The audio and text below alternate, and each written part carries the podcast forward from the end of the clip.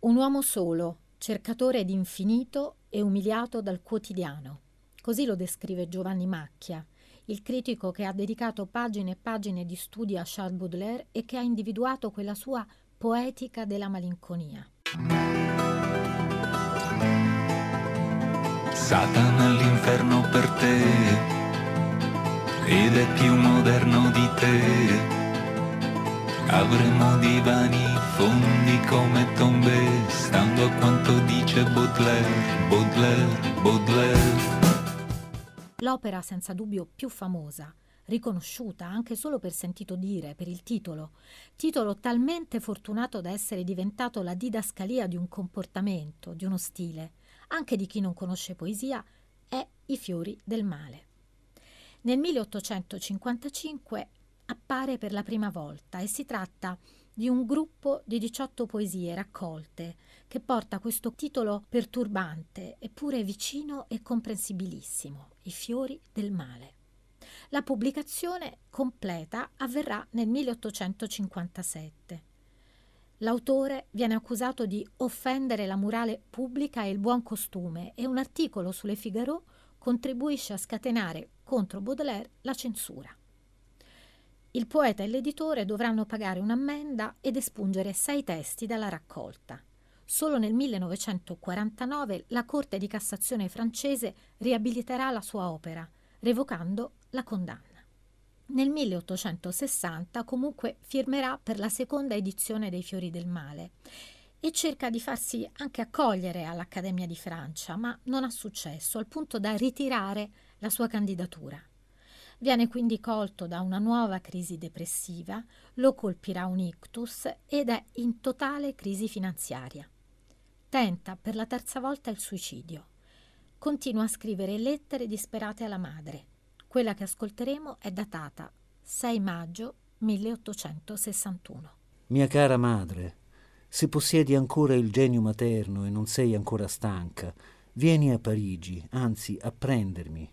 Io, per mille terribili ragioni, non posso venire a Honfleur per cercare ciò che vorrei tanto, un po' di coraggio e carezze. Alla fine di marzo ti scrivevo, ci rivedremo mai? Ero in una di quelle crisi in cui si scorge la terribile verità. Darei non so cosa per passare qualche giorno vicino a te, a te che sei il solo essere da cui dipenda la mia esistenza, otto giorni, tre giorni, qualche ora. Tutte le volte che prendo in mano la penna per spiegarti la mia situazione, ho paura. Ho paura di ucciderti, di distruggere il tuo debole corpo. E io, io sono di continuo, senza che tu possa immaginarlo, sull'orlo del suicidio. Lunghe meditazioni sul tuo destino e sul tuo carattere mi hanno aiutato a capire ogni mio errore e tutta la tua generosità, ma ormai il male è fatto a causa delle tue imprudenze e dei miei errori. Noi siamo evidentemente destinati ad amarci, a vivere l'uno per l'altra, a finire la nostra vita il più onestamente e dolcemente possibile. E ciò nonostante, nelle terribili circostanze in cui mi ritrovo, sono convinto che uno di noi due ucciderà l'altro e che infine ci uccideremo a vicenda. So che questa lettera ti affliggerà dolorosamente, ma ci troverai certamente un accento di dolcezza, di tenerezza e persino ancora della speranza che troppo raramente hai sentito. E io ti amo. Charles Baudelaire racchiude in un altro capolavoro una serie di scritti provocatori che fotografano le abitudini e i protagonisti della Parigi del suo tempo.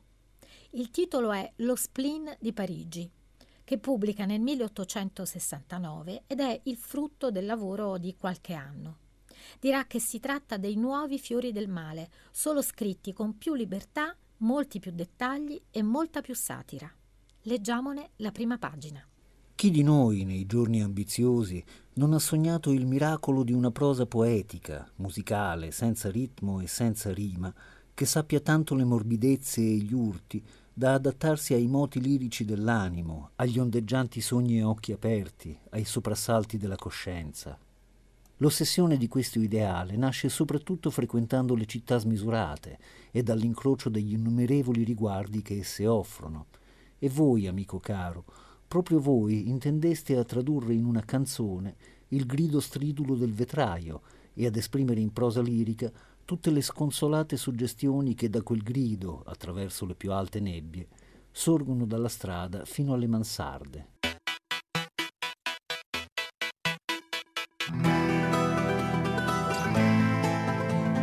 Satana all'inferno per te ed è più moderno di te.